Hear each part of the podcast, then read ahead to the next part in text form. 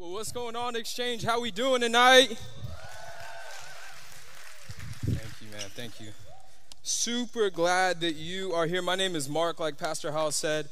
Uh, I help lead the exchange ministry here at Grace Family Church. We're super glad you're here, especially if it's your first time joining us. We love you. We're glad you're here. Yeah, we can give it up for all of our first time family. Welcome, welcome, welcome. Super, super glad you're here. We want to say welcome back to everybody. We know it was spring break. Some of you look a little tired, like you're recovering. Um, we're not going to say what you're recovering from. I'll let you fill in the blank. Uh, but it could be worse. You could probably be the person that made the news in Clearwater Beach, right?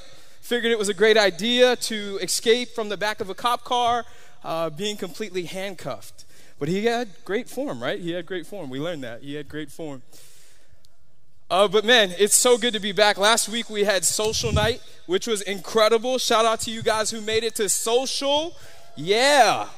Yeah. Well, hey, if you missed out on social, we want to encourage you guys to join us next time. We hung out at the Armature Works. It was a great night, a really good time of fellowship. But man, the week before that, Pastor Brian Todd came and he brought a word.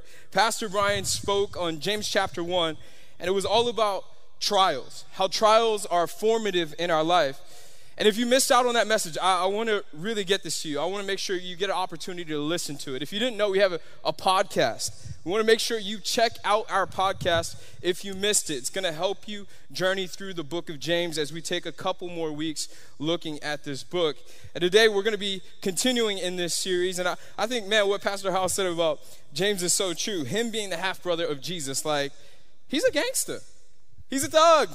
He just says it how it is. He doesn't hold back. And James, in the book of James, he's speaking to some Christians. He's speaking to a group of believers that were facing some trials, some obstacles, and they were scattered, the Bible tells us. And he's literally telling them how to continue in their Christian living and live a life that's blessed despite what they're facing. He's very direct, he's very clear, he's very intentional with each and every word that he says. I'm going to start here. How many of you had a New Year's resolution? Come January, you made a New Year's resolution. Yep, you're not going to raise your hand because you know you have already failed. Um, it's okay. I'm in the boat with you. But uh, I started this uh, New Year's resolution back in January. The notorious New Year's resolution was this uh, to be consistent in going to the gym. Same old like every year of my life, right? Be consistent in going to the gym. We're all striving for that. Matter of fact, right now, go ahead and yell out your New Year's resolution. This is a safe place. Yell it out. And if you didn't have one, that means you probably don't have a lot of vision for your life. So we're going to work and we're going to pray on that. Hey, I, just, I, read the book of James and he gets straight to it. I, I'm trying my best to live out what I'm reading about. So I'm just going to say how it is. But since you didn't have a New Year's resolution, let me tell you a little bit about mine. Mine was to go to the gym consistently. To go to the gym consistently. We've all set that goal in our lives before. And here's the thing a little backstory on this is uh, I went to Florida International University. I played football there, pretty much played football my whole life. And my undergraduate degree in college was in kinesiology, study of exercise sciences. What kinesiology is all about, is literally physical exercise, to put it simply.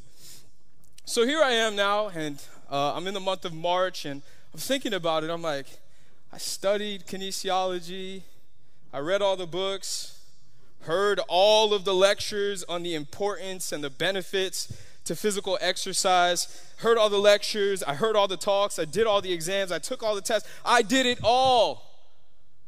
But here I am, fast forward several years later, I'm struggling to do.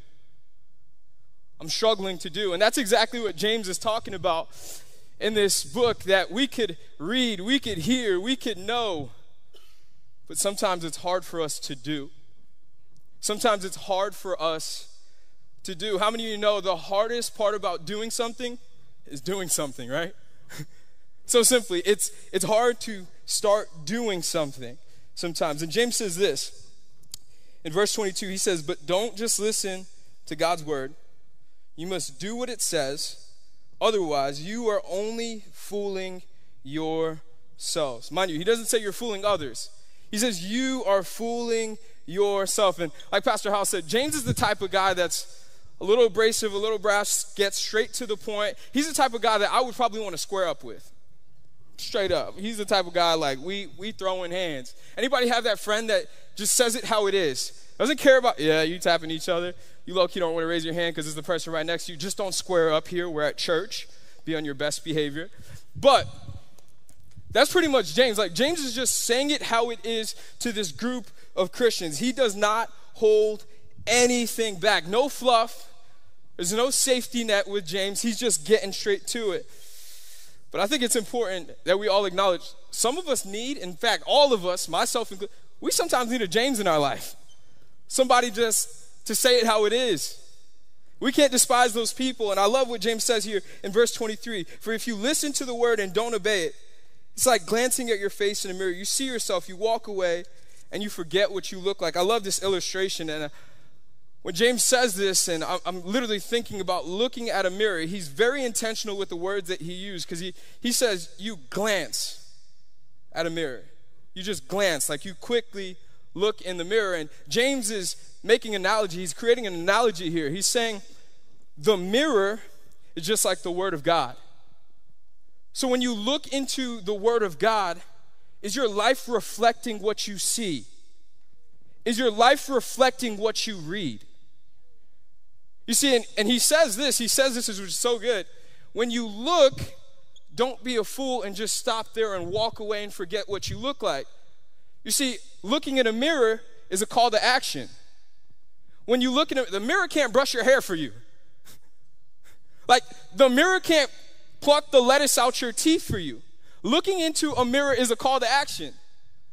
Well, let me tell you, so is looking at God's word so is looking at God's word. He's saying it's a call to action. Don't just look in the mirror or peek at the mirror. No, look intently.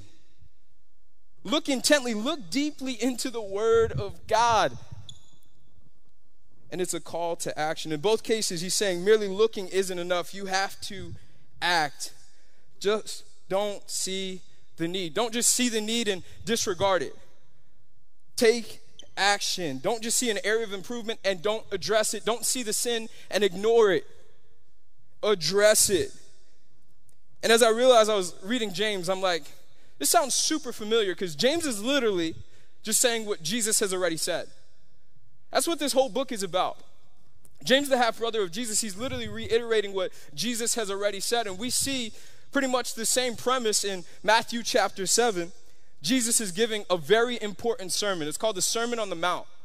And as he's speaking to a group of people, he's probably one of his most important and most famous, well known sermons.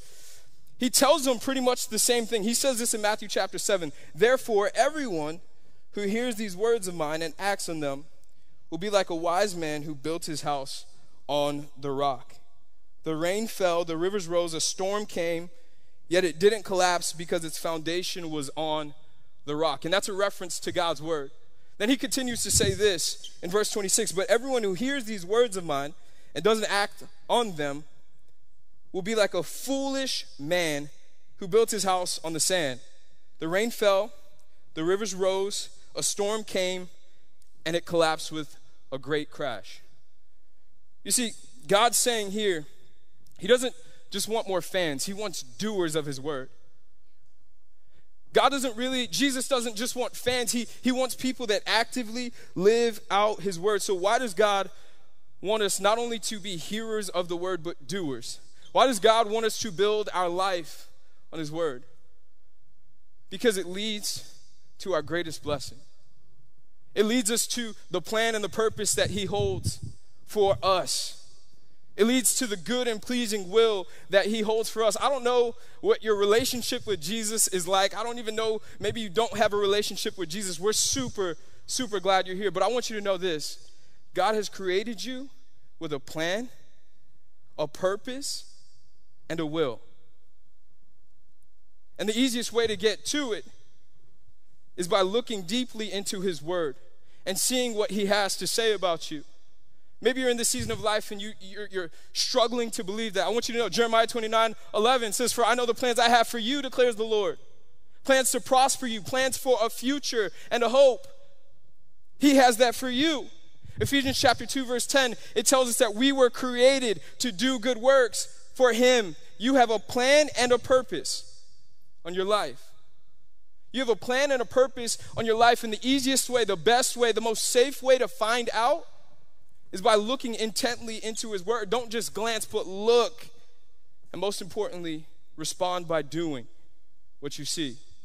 Don't just be hearers, be doers of the Word. You see, I, I love this because I, I think this is so true. Just as God calls us His children, He calls you His son and His daughter. Any good parent, they have a plan and a purpose for their child. Any good parent has a plan and a purpose for their child. God has a plan and a purpose for your life, and His Word proves that to you. You see, it's a wise person, the Bible tells us, that succeeds, not because they know a lot, but because they live out what they do know. It's a wise person that succeeds not because they know a lot, but because they take action and live out what they have learned about. That's, just, that's the truth of it. I, I can't say it any more clear. God is literally calling us not to just be hearers, but be doers of His word. You see, the scripture says the wise person builds their life on what? The rock. And the rock is His word, the rock is Jesus. It's building our lives on Him.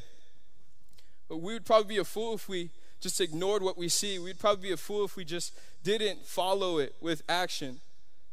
I remember when Michelle and I we lived in uh, Miami, and uh, one night, and Michelle is like, is in the middle of the night. It's probably about four o'clock in the morning. We're sleeping. I'm knocked out, and Michelle's probably gonna hate me for saying this. Um, pretty much, in our house, Michelle's like narcoleptic. Like, she falls asleep, she's done. Sorry, babe. Sorry. So Michelle like falls asleep, and here comes one night, and it's about four o'clock. I'm sleeping, I'm knocked out in bed, and I feel Michelle just like jabbing me, like, babe, babe, wake up. I'm like, just the, I'm not a bad husband. I love my wife, I promise. I'm like, go away. You know, like, go away. And she's like, babe, wake up. I'm like ignoring her, like I'm sleeping, knocked out. At this point, she's probably like wanting to check my pulse. And just like, hey, go to sleep. It's four o'clock in the morning. And she goes, Babe, it sounds like someone's breaking into our house. I'm like, Go to sleep. Michelle. She hits me again. I'm like, What, Michelle? Oh. And she's like holding a chancleta, like a slipper in her hand. Like, how's that gonna stop somebody that's trying to break into our crib?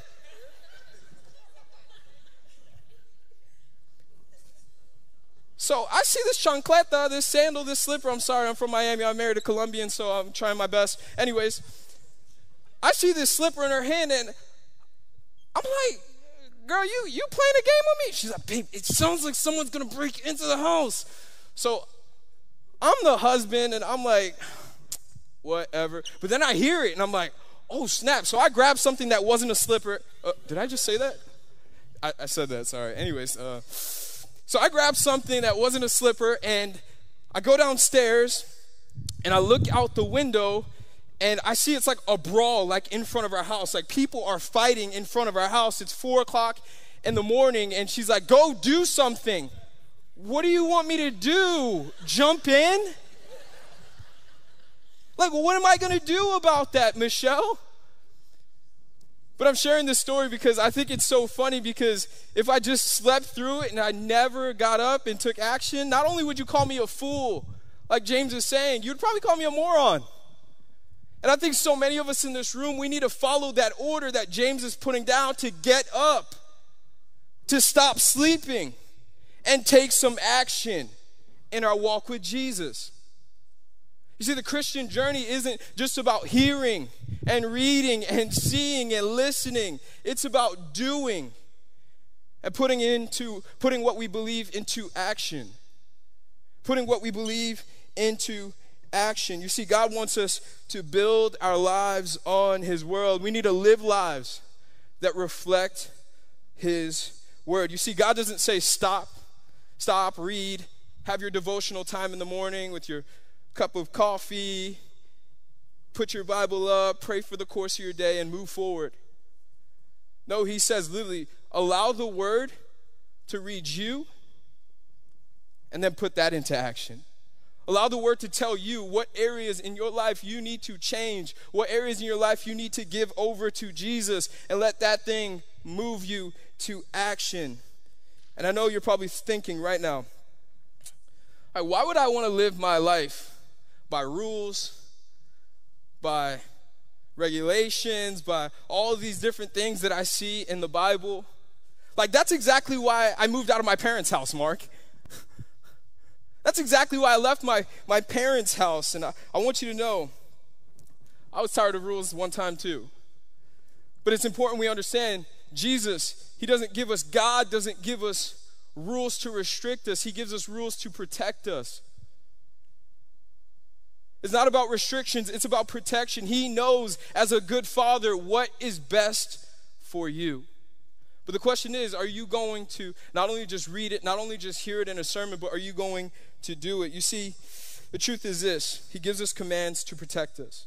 And I want you to get this down. A person with faith, so simply, a person with faith strives to follow God's commands.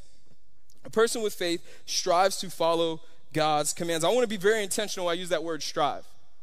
I want to be very, very intentional I use that word strive because some of us in this room, maybe we are following Jesus, we've been walking with Jesus or tried the whole Jesus thing, but we've been discouraged because we've fallen short. We've been discouraged and we feel disqualified because we weren't able to uphold all of these commands.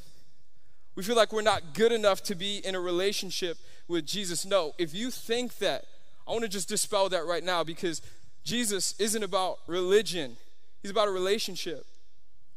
And the relationship is found only with Him, and He extends this thing called grace to you.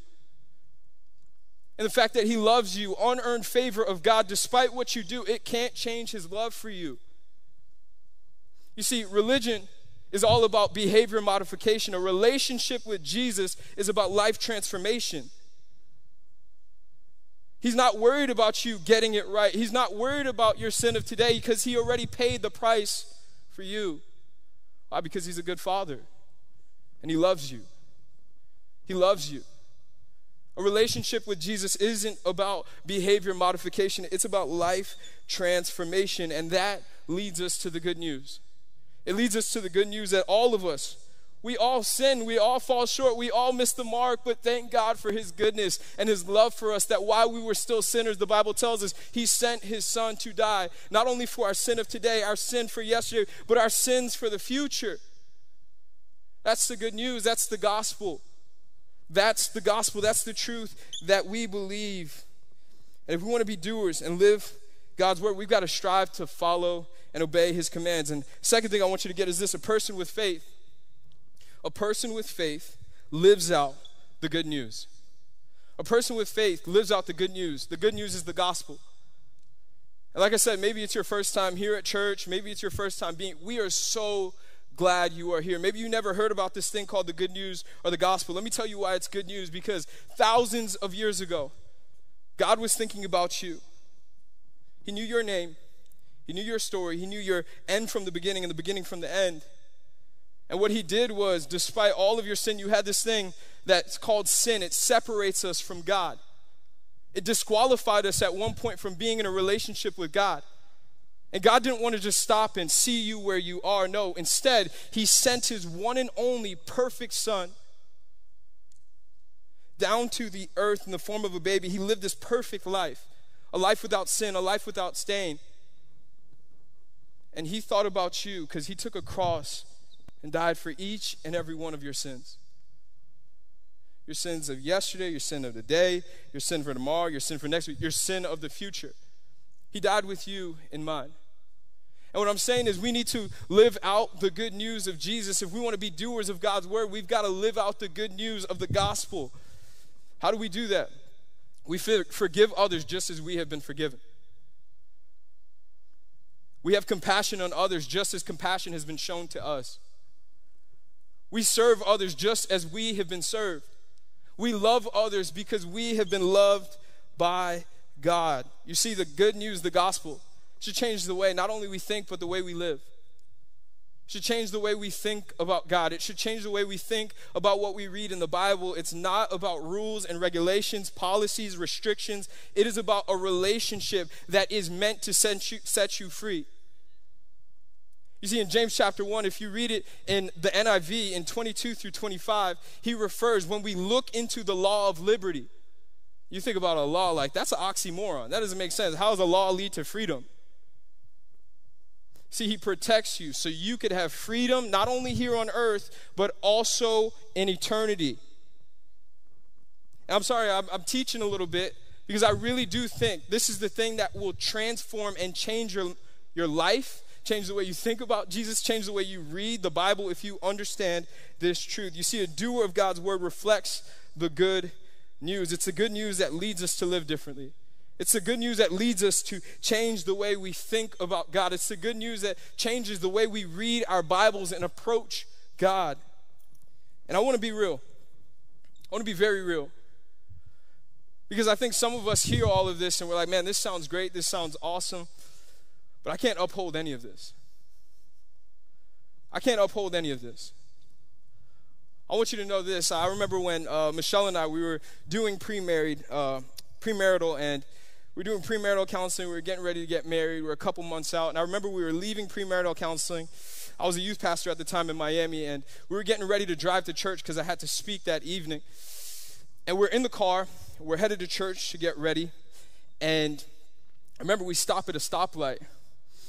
And I see this homeless man sitting on the corner at a gas station. He had two dogs with him.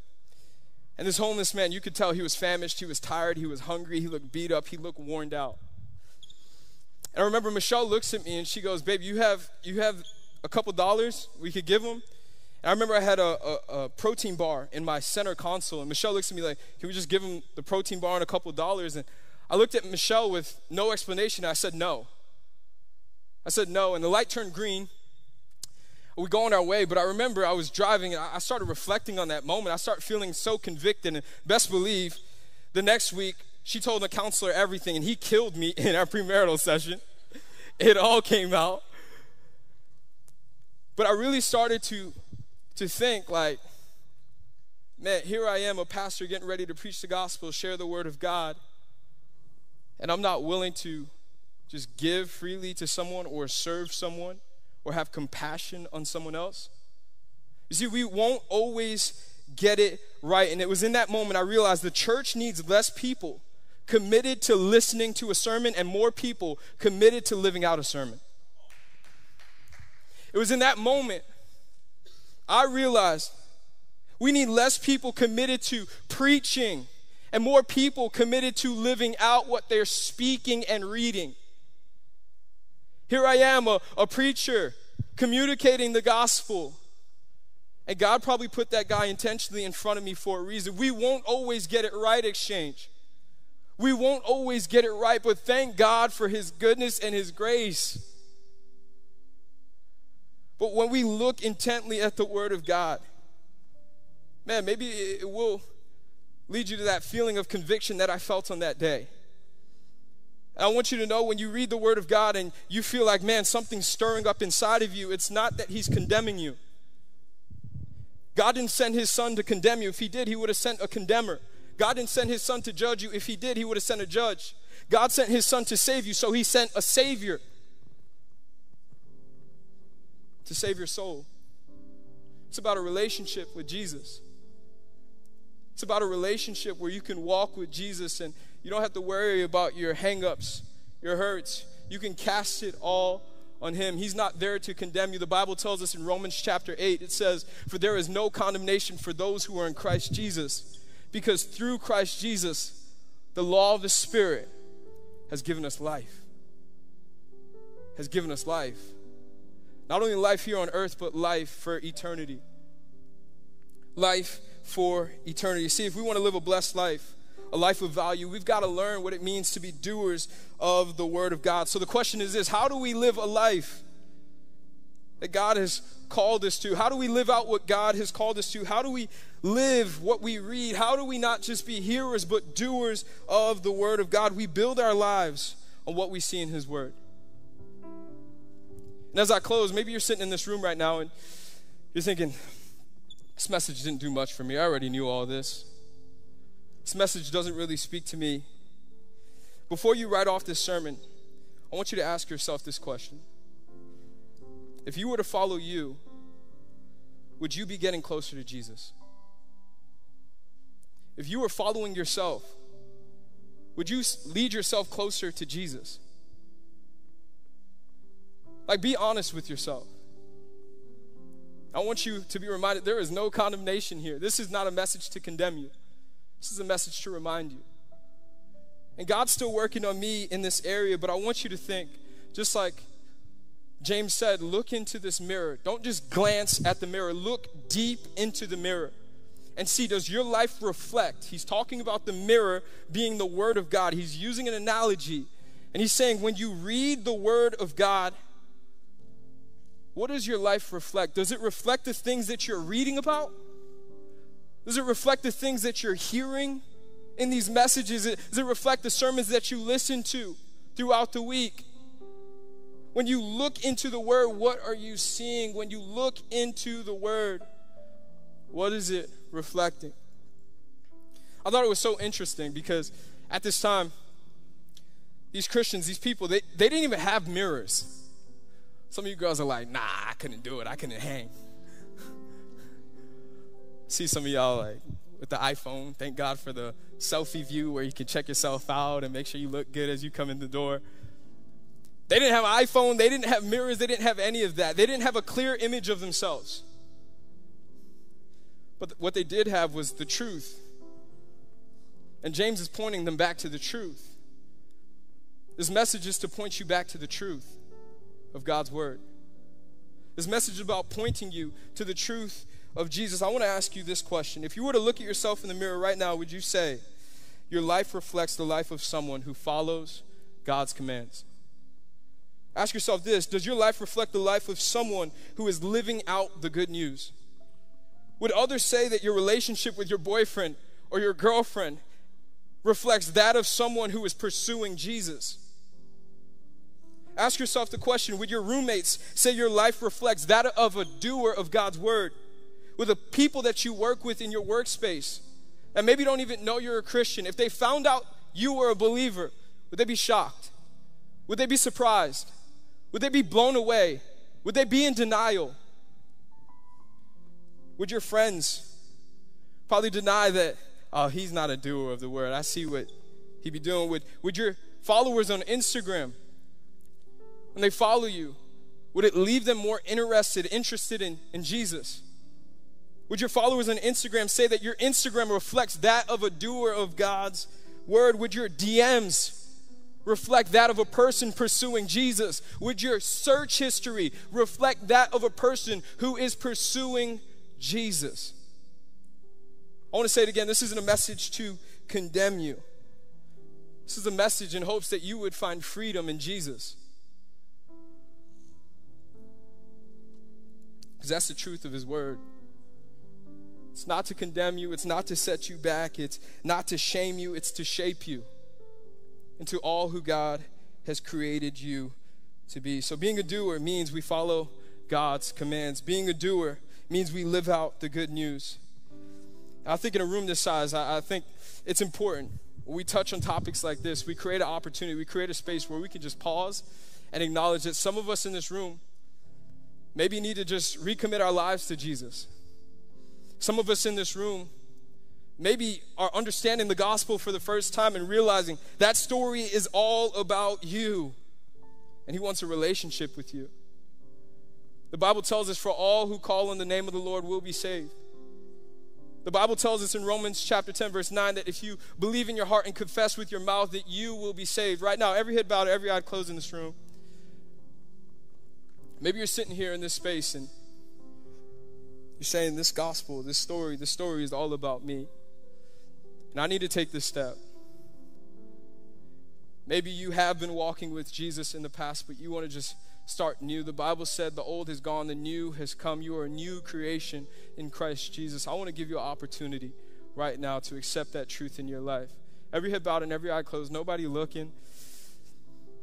If that's you and you're saying, I, I just, I need that relationship with Jesus, I want you to just quickly slip your hand up.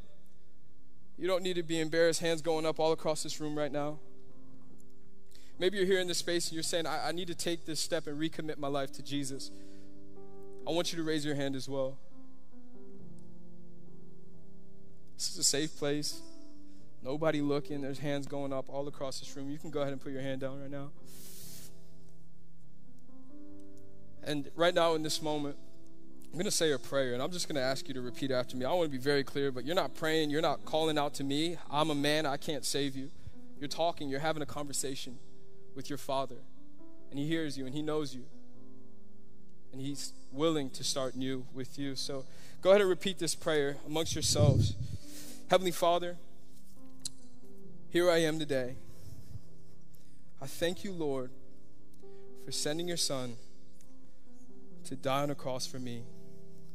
Lord, I know I'm a sinner, Lord, but I know that you love me. Help me, Lord, to live a life that's pleasing to you. It's in Jesus' name we pray. And everybody said, and everybody said, Come on, so many people just gave their life to Jesus. Come on, can we celebrate the decision they made?